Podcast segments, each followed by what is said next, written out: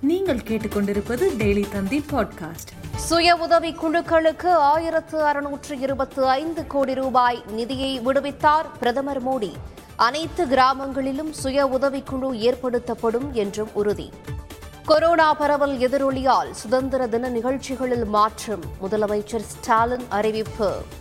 சுதந்திர தினத்தன்று கிராம சபை கூட்டம் நடத்த வேண்டாம் மாவட்ட ஆட்சியர்களுக்கு ஊரக வளர்ச்சித்துறை இயக்குநர் சுற்றறிக்கை. ஓணம் பண்டிகை கொடியேற்றத்துடன் துவக்கம். அரச குடும்பத்தினரிடம் இருந்து பெறப்பட்டது ஓணம் கொடி. இன்று முதல் பத்து நாட்கள் கோலாகலம். தமிழக நிதி நிலைமை திவாலாகிவிட்டதால் வரி உயர்வு அவசியம். நிதியமைச்சர் பிடிஆர் பழனிவேல் தியாகராஜன் விளக்கம். முப்பத்தி ஏழு மாவட்ட முதன்மை கல்வி அலுவலர்கள் இடமாற்றம். தமிழக அரசு உத்தரவு.